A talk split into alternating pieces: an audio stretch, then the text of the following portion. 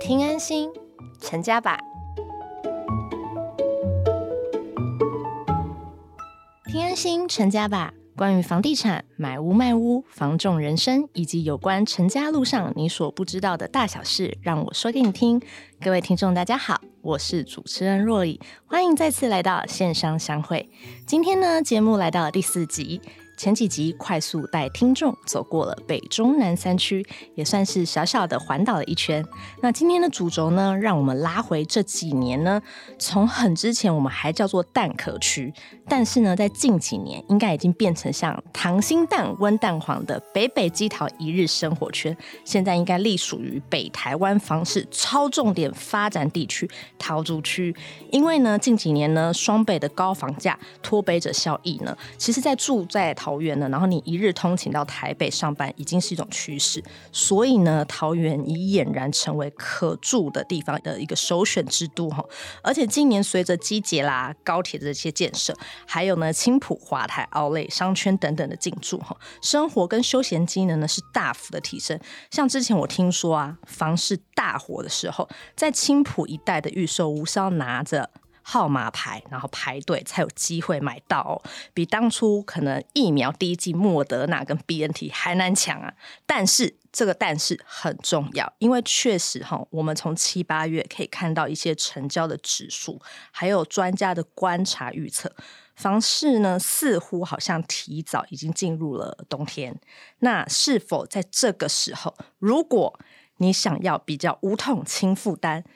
可以入住桃园，是不是现在是一个好时机？在这一集呢，我们都会好好的请教我们今天的大来宾。让我们赶快来欢迎两位出场。首先欢迎我们住商不动产中立中原店的林炳燕店长，以及安心建金桃竹区业务主管刘义昌子金，欢迎两位。大家好，大家好。那我们呢，首先请我们的直金讲一下，说直金目前在安心建金从业有十年了吗？哦，十一年了哦，十一年了，破十破十了，那真的是很长的一段日子哈。所以我相信您服务的房仲客户应该数百名不为过，对不对？早就超过了，超过了。那我们从数可能数千名千分之一选中，我们今天林店长跟听众们想要分享一些人生故事，推荐他的原因是什么？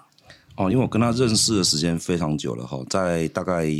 七八年前就认识林炳燕的啦哈，那。一开始认识他的时候还没那么熟，大家都是公司上业务上的往来。但是后来呢，我们慢慢的有一些加入一些社团、一些活动，好，包括我们加入了狮子会、嗯，交流协会这些社团的活动的时候，慢慢的我们私底下越来越熟了，好，非常熟识。然后包括我们还有做一些私底下的一些聚餐，好，包括露营啊什么之类的哈。所以慢慢的跟炳燕越来越熟悉之后，发现这个人对于房中业非常有热心。好，那对人呢也非常的诚恳，所以我觉得，呃，做一个房中业呢，其实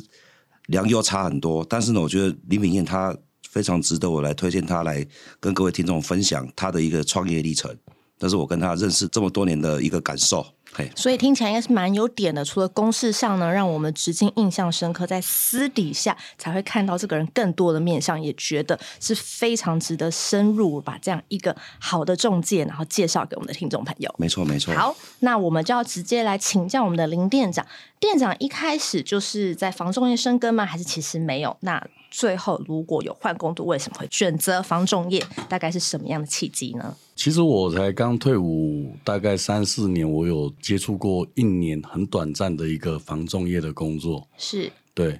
然后那时候因为学历不高，然后又没有背景，所以说只能靠业务来翻身。只不过那时候的业务的形象都是比较不好的。那后来就回到工厂，因为那时候其实收入不稳定。然后一直到九十九年那时候，刚好工厂发生了一个很严重的公安意外。是什么样的工厂？火灾，哎，那个是一个化学工厂，是起火点是在刚好是我负责的区域，所以说我那时候全身有二十五趴的烧烫伤，然后住院住了一个月，然后那时候就思考我的人生，我该要这样子过一辈子吗？哦，那后来我就回到房仲业的职场上面，对，一直到现在。所以从工厂就是发生意外，然后再回到房仲业的时候，就自己开店了吗？没有没有没有没有九十九年那时候其实是在中信房屋是哦担任业务，然后到担任主管，对，后面才到珠商不动产担任店长的职务。所以目前开店几年了？实际上面的话，开店的经历有九年，九年，对那也是蛮长的，跟我们直经进入安心渐进一样，快就是我刚才有在十。跟他聊，我我们其实差不多算是同期的。对，两个人相加除以二，刚好是十。对，十全十美的双人搭档。那当初是觉得，哎，自己怎么去 sense 到说，哎，我现在的程度可以自己出来创业，自己可以开店。其实还是要感谢我的老板，他给我这个机会，因为那时候有这个想法，但是他认为说我可以，可是我还我那时候也不相信自己，对，但是问题他就说你就放手去做，所以说我也很感谢我的老板，他给我这个机会，对，所以那时候开店就是自己一个人出来闯？还是有带了一些伙伴？嗯，一开始就是自己一个人，然后我们会找一些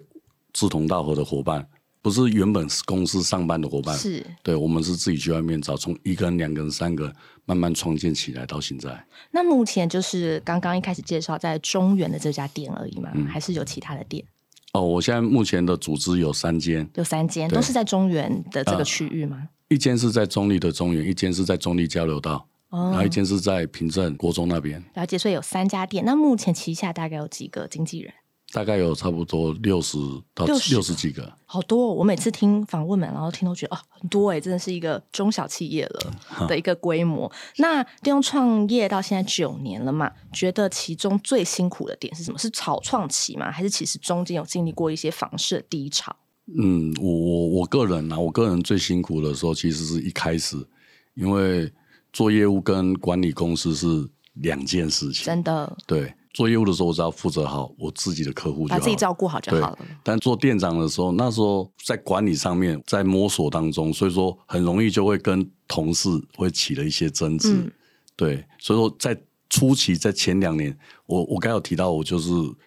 我开店的经验是九年，但是前两年我有停业。开就是有一间公司被我做做倒掉了，那时候开多久？呃，就是一百零四年到一百零六年，两年之后就对关店，对哎还是蛮久的。我以为什么三个月就关店那种。哦两年，但是真的就是很很辛苦了。呃，原因是因为那时候业绩很不好，是不是？呃，原因是因为我觉得那时候的开店的想法就很简单，我觉得以为我可以带头去做做业绩，同事可以效仿我的方式，嗯，然后我就跟他讲怎么做，但实际上真的不容易，因为毕竟每个人的成长背景不一样，嗯。那我的方式不见得是适合他的方式，对，所以说我那时候的想法就觉得好像这样就可以开一间店，但事实上并不是。那而且业务的工作其实会遇到很多的挫折跟挑战。我我后来经营的方向我有改变了，我就是其实我们应该是要去克服的，就是让同事是感受到这个环境是开心快乐，然后是可以学习成长的环境。即便他遇到困难跟挑战，他也可以勇敢的去面对突破。对，所以听起来是不是因为那一次的失败，让带店的风格有很大的转变？有对不对？因为我我自己刚听起来像是刚开始，您觉得您用你的方法去带同人，然后他们可以 copy 你的方式，可能相形会比较单一独断一点点，对不对？对然后稍微高压一点。可是因为这一次的经验，让你发现到，哎，人是百百种，可能要因材施教，发现说就是在。整个管理的方式上，你要先让他感到有成就感、开心、放轻松，然后有一步一步的，他才可以往他想要的方式去做。对，那那时候收店了之后，是有沉寂一段时间，再开启新的事业吗？呃，应该是说那时候收店的时候，其实我那时候也没有什么方向，我甚至也有考虑说，那我干脆回到前东家，就是我的老板那边去做。是，可是后面我要讲的是，这一间店驻商中立中原店，它是我人生的第一间中介公司，一直开到到现在。那刚好就是老板他要准备退休了，所以说我刚好有接手了。对我我我就刚好跟里面的一些老的员工，其实之前就有以前是同事，对，那时候其实本来是有一位店长也觉得说他想要给我再一次的机会，然后我就又有一次的机会可以接这个职务，对，所以那一切真的对你来说，中立中原店这家店，这是一切的开始，然后一直到现在，对不对？非常的有革命情感。对对，这很像就是一个很奇幻的旅程跟缘分吧。就是你真正的 key 给出，然后之后再开了刚刚您提到就在平整，然后跟现在的另外一家店嘛。对，好，那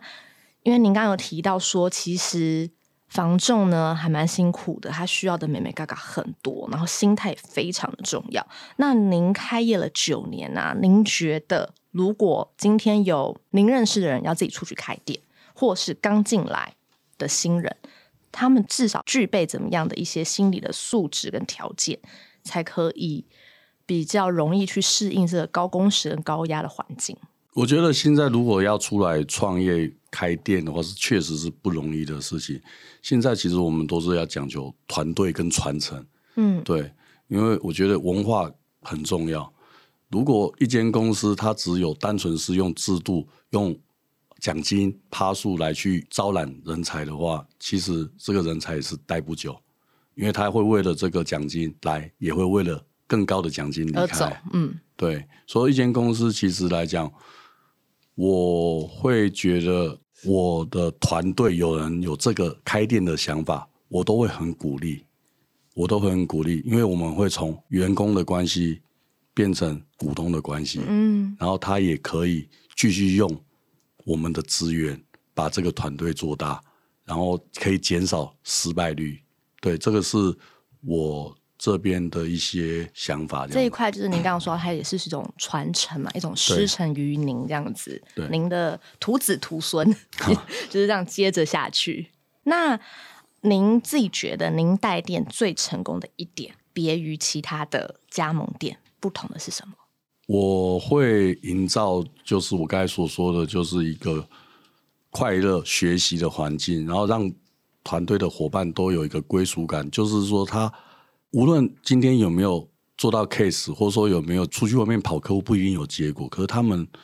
都会觉得是一个很充实的一天。因为来到公司，其实我们定期的早会都是有学习分享，然后再加上是说，我们对于娱乐的生活我们很重视。一起去露营吗？对，跟呃应该说我们娱乐的生活很重视，是说其实我们的工作压力是很大的，嗯对，然后我们就是尽可能会找很多的方式去帮同事去舒压。哦，比如说一起爬山，一起露营，也一起做公益，也有做有益的事情，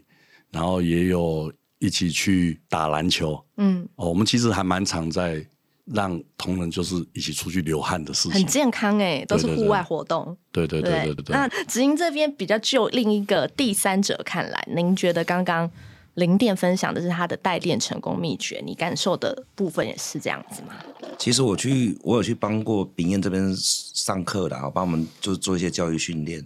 那我发现他里面的员工啊都非常热情，非常热情，那很有年轻的活力啦。好，所以其实炳燕他在这个中立中原店真的是营造了像一个家庭的一个感觉，里面都是自己的家人伙伴，所以我觉得他在这边的经营了这么多年哈，我真的觉得很为他感到高兴啊。原本的是一个房仲业变成一个家人一起经营的店头，我觉得是非常好的一个楷模啦。好，对，因为他刚刚有说，他们店的人都营造一个很快乐氛围，而且学习。就算你一整天可能你没有签到委托，然后你可能也没有去议价成功，你还是收获满满的回去，因为你学习到的东西就都是你自己的。好，那再请教一下，目前我们刚刚最一开始节目哈，就有先让我们观众朋友期待的说，不知道有没有机会可以请我们非常在地专业的陶竹区的专家跟我们分享一下最近陶竹的方式的成交状况。就您的观察，有没有一些什么样的机会点？其实桃园来讲的话，是六都来讲唯一这几年都是正成长人口的一个城市。是对，那桃园也是台湾的国门嘛。那我们这边真的有很多的建设，跟全国最大的开发案就是航空城的嗯计划开发案。那当然，以我们这边的房价来讲，也是比新北跟台北往南的话，是比竹北的房价的均价都还要来的便宜。亲民一些，好入手好入手。对，那如果是以全台湾的市场，当然这一两个月确实就是比较成交量有下滑，比较是淡。对，但是如果以桃园的刚性需求的客户来讲的话，确实还是有很多的客人，呃，如果他们评估的条件、价格、位置都他们要的话，他们都会很快的评估决定。对，那哪一区你会比较建议？如果说就刚刚讲的好入手来说，再有整个桃竹区的分布，如果是以刚性需求的客户的话，从化区来讲，现在是比较有点过热。青浦那一些对，青浦八德，那那当然以青浦来讲的话，价格来讲算是从化区里面已经快接近新北市的价格了。嗯，可能你对你觉得可能比较快到顶了，基本上因为是原物料上涨跟土地的成本，价格是回不去去了。嗯，对，只不过就是如果以年轻人首购族的选择来讲的话，他们还是会希望预算在一千万左右，或者说以内。哦，对于他们来讲的话是比较可以负担得起的。那如果是以这样子的价格来选择的话，可能就是要选择比较旧城区，就是像中立的前站、后站。那当然，中立的前站的海华区也是平均单价都是在三十几万起跳，所以说周边来讲，蛋黄区是他们可以买到以他们的价格预算在两房两房两房车或三房车，可能都是在二十年左右这样子还有机会。然后单价三十几嘛，所以刚刚算一算，确实是吻合林店说的一千万左右的这个总价带。哦，我讲的单价三十几是在海华特区、哦，OK 如果是以比较外围的话，大概平均单价都是在二十以内。会再稍微低一些，就是负担又可以再更轻一些。，对对对。那有没有机会在 Q4 的时候价格会稍微有机会松动一点？呃，也有可能，但是基本上，如果以我刚才讲的那个区域来讲的话，机会不大，因为以那边来讲的话，基本上的中古都是持有比较久的客户，他也不是属于投资型的客户，所以说他们要卖，他们的成本就比较低，可能就是已经十年前就买了，所以说他们基本上，而且单价也都比较便宜，了解，对，那如果是以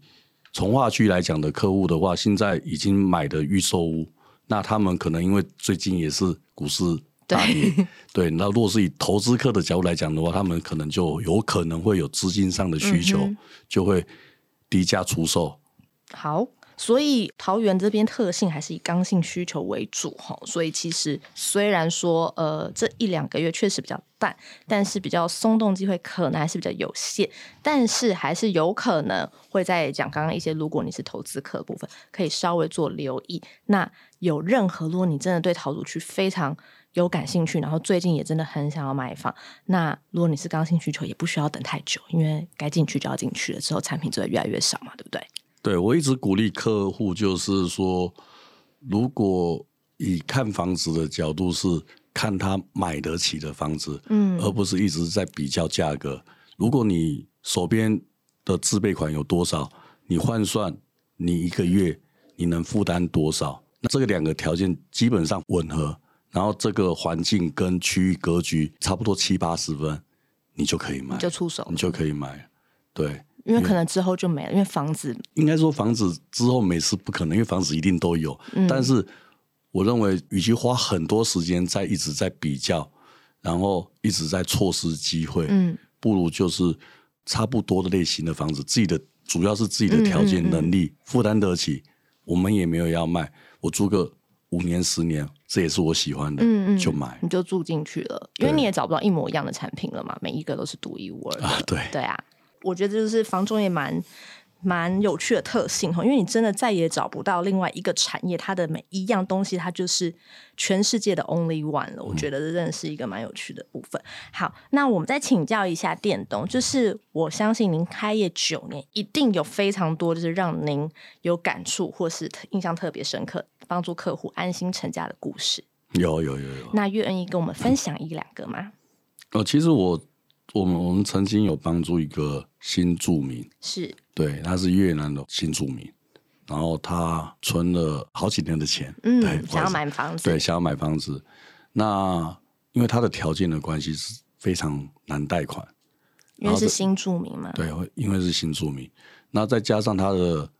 房东已经开始要把房子收回去，他不想要再重新再租屋了，所以他有找屋的急迫性。那他找上了我们，那其实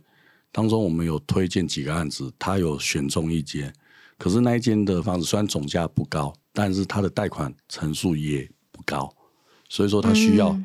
自呃备款多，也超出他的手边的预算，所以说来讲的话，他变成我们一直在思考要怎么帮他解决，最后想到的一个方法，我们协助他去跟屋主沟通，嗯，就是分期付款。对，这是一个很特别的，因为我们那时候其实分期付款对钱给屋主嘛，等于是说他跟屋主买，然后确定要买，然后他手边有多少钱，房子过户给他，然后再分期付款，剩下的钱给屋主。怎么那么好？对，然后但是相对的屋主也要有同理心啊。那我们那时候其实真的是抱持着一个就是想要帮助他的心，然后因为其实他看到了这么多的房子，好像感觉没有一间房子他能够买得到。嗯，那他看了这间喜欢的房子，确实价格上面也有跟屋主有一些差距。不过我们也很幸运，我们也遇到一个很有爱心、很有同理心的屋主。真的啊，对，然后他就是觉得我们也很热忱，再加上是说他有听到他的故事之后，他决定就是要一起帮他，而且这个客户自从成交之后，我们也协助屋主帮他沟通说，在价格上面的尾款哦有定期的给这个就是有帮他对维护后面的付款的有维护后面付付款，可很特别的是，他不到一年他就因为他是做生意的，嗯。所以说他又马上就存了一笔钱，就马上还清了，就马上还清了。然后我觉得这真的是一个皆大欢喜的事情。好结果，就是屋主那边也不用担心，万一真的那个分期拿不回来，哦然后他也可以，对。他也真的买到，真的很特别的故事。然后听了就觉得很开心跟很感动，怎么那么好的屋主啊？屋主还有别的房子要卖吗？对，还有还愿意接受别的分期付款吗？那新住民是女生吗？对对对对，是妈妈吗？还是对，她是一个那个妈妈，所以他也是带着小孩蛮辛苦的嘛。很多新住民真的是在台湾待很久，可是他们能够享受到跟就是呃台湾公民的这些待遇，或者是他应该要享受到的这些权利，是很难去获得的。那对当他们已经在这块土地已经奉献了很多，他们也付出他们的劳力或者是心力的时候，却没有办法在这边好好的定居，其实真的是一个很不安的状况。所以真的谢谢林店可以帮助这新住民安心成交，然后呢也帮我们的台湾的善良屋主，然后顺利的就把所有的款项收齐，真的是一个皆大欢喜的故事。那我再接下来问一下哈，就是呢，您觉得说，呃，身为一个白手起家的店东，刚刚您有说你希望他们是非常在一个开心，然后跟学习获得的环境，然后去成长。那但是听说除此之外，其实你对他们是有很深的期许跟愿景。因为我们其实做的工作就是在帮客户成家圆梦的工作。然后我也是因为九十九年那时候因为烧烫伤之后，我那时候还是负债，然后做了这份工作，现在也有老婆孩子，房子也五子登科都有了，所以说这也让我回想到我的过去。那只要你肯奋斗，肯愿意努力学习，你也可以拥有。在我们零店的旗下，只要你愿意付出，下一个五子登科就是你。对，所以说我们其实团队也有设计了一个圆梦计划，是我们自己团队，就像我们帮客户买房子成家，那我我也会很鼓励我们的伙伴能够买一间属于自己的房子，因为我们的伙伴其实平均都还都是在八十年次到九十年次之间，很年轻对欸都二十几岁，小鲜肉，甚至有二十几岁就当上主管。但是呃，我我都会把他们当做孩子来看了。就是说，如果因为我们这个行业其实有好赚的时候，也有不好赚的时候，说钱一定要留下来，嗯，甚至钱一定要把它能够花在有意义的地方。所以说，我都很鼓励他们，就是为自己买一间家。赶快制裁，对然后我们也是都会提供他们装修的补助。怎么那么好？对店您自己提供，所以您公司会有提供，就是说他们只要买房子，装潢你负责是不是？呃，对，不是装潢全部负责啦，就是补贴他们装潢的费用。还是很好啊。，对，目前来讲的话，我们已经有好几个伙伴都有买了自己的房子，然后也真的就是邀请我们入新居，然后我们也很开心。对，看到他们能够拥有自己的家，他们会更加的就觉得说这个工作是选择是对的。对的，然后有意义的，对对不对？帮助别人，然后也帮助自己，而且他们的年轻，刚刚听起来八十几年次，超年轻，有妻子了吗？没有，那也是欢迎报名，就是 成真五子登科在一子的专线，是不是？好，那最后我们刚刚听了林天跟我们分享蛮多，我真的觉得蛮有意义、有趣故事，不管是新著名，或是其实老实说，我们前四集的访问，好像每一个店都开业都很顺遂，他们都没有告诉我们他们失败的经验。那人家没有提，我也不好意思主动问或去揭穿，搞不好其实路上，我相信啊，多少一定不是一路上一定都会有一些跌跌撞撞的。但我真的非常谢谢林店愿意跟我们分享。那些比较失败或者比较挫折的东西，可是你才知道那是真实的情况，你不会幻想说一切都会是那么的美好。你要知道不好的，你才能够知道要怎么样去做克服。然后包括新著名的故事，那有没有一些什么东西是林店自己没有讲到的，然后或者是比较谦虚不好意思讲？那我们最后至今会想要帮忙再补充的。我真的觉得他们蛮辛苦的啦。好，那我有时候私底上常跟他聊天，聊这个创业啊，或者他们平常经营的事情，然后那我每次看到他都觉得他劳心劳力哦，非常的辛苦啊。但是我觉得每次看他在呃开会的时候，我看他在跟员工讲话的时候，发现他对他员工都非常的热情，哦，都非常热情，看到他们都好像都很开心这样子。那我觉得呃有时候呢，我们都觉得房中业好像很好赚，但是其实呢。并不尽然是这么好赚的，好，那我也跟炳业也是一样，哈，大家都都希望在能在一个工作上面得到一个满足，得到一个成就。那能够买房子是好事，好，那能够买到自己的家，那才是无价的。好，那我希望呢，在这个房中业这条路上呢，非常辛苦，但是也要得到自己的想要的。那有一个美好的家，当然至少一定要有一个房子可以住嘛。好，说我觉得这个。可以好好的去思考大家的路之后要怎么走，还有我这边分享。好，谢谢直金。那我们最后请教林店一个问题：对目前的事业或是未来的愿景，还有一些什么样的期许呢？对于目前来讲，其实我比较会想要从事就是回馈社会、公益这一块。虽然说很辛苦，但是如果认真的话，我们赚的钱真的是不少。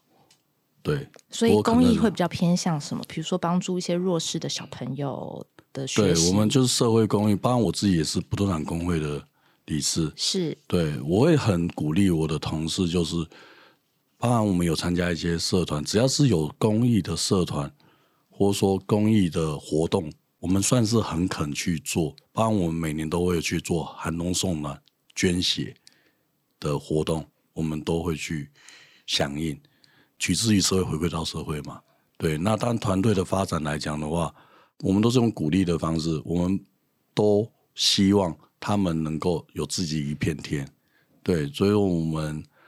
也目前已经开始在计划第四间店、第五间店。哦，对对对，因为目前三间嘛，所以第四跟第五间会在明年预计开业吗？呃，我们时间还没有定下来，但是我们已经在找点，对，都在找点，而且我们其实人数也都已经满编。恭喜恭喜，真的是一个大枝大叶的大家庭。谢谢谢谢。对，那最后最后一个小问题，请简单帮我们用一两句话结尾。您觉得家对你来说是什么？家对我来讲，其实意义真的很大。对，因为我其实这这个可能只是一个有形的东西，就是看得到的是房子、跟格局、跟景观。嗯。location，可是对于我来讲，家是当我累了的时候，其实回到家里是很放松的一个避风港。对，当我想要哭的时候，对，然后想要温暖的时候，其实回到家里面，如果像我一样，如果有孩子跟老婆的话，其实很开，就是那种都是甜蜜的负担，都会觉得说有这个家，我们。很开心，不会下个月就跟房东讲说你可能要搬家了，我房子要准备卖了这件事情。好，那所以呢，如果呢各位听众有志也想要从事房中业，您也想要有一个家的寄托，然后也不是只有空荡荡的哦，因为呢我们只要在零店的下面，他都会帮你五子登科，你也可以 maybe 第一手获得就是如果有屋主愿意分期贷款，然后让你买房子，你可以第一时间、第一消息知道，我们都非常的欢迎以及鼓励跟我们的零店联络。而且林店阳真的是我访问这几集以来第一个让我最没有负担与压力的来宾，因为他一见面就笑嘻嘻的，然后就很温暖。然后其他人呢，就是比较严肃一点。我觉得我自己啦，如果我自己是一个想要。买房子或卖房子，我自己是一个很 care，就是 sales 给我第一眼的感觉。如果他第一眼就会让你整个很放心或很放松，你一定会觉得接下来跟他的合作是非常的愉快的。那今天呢，再次谢谢我们的林炳业店长跟我们的刘一昌执金来到我们的节目之中，跟我们听众朋友分享那么多精彩以及温暖的故事。那么呢，谢谢今天各位听众朋友的收听，欢迎持续透过各大 podcast 平台收听，并分享享给您的亲朋好友，让我们继续。一起听安心成家吧！今天再次谢谢两位，谢谢，谢谢主持人，谢谢。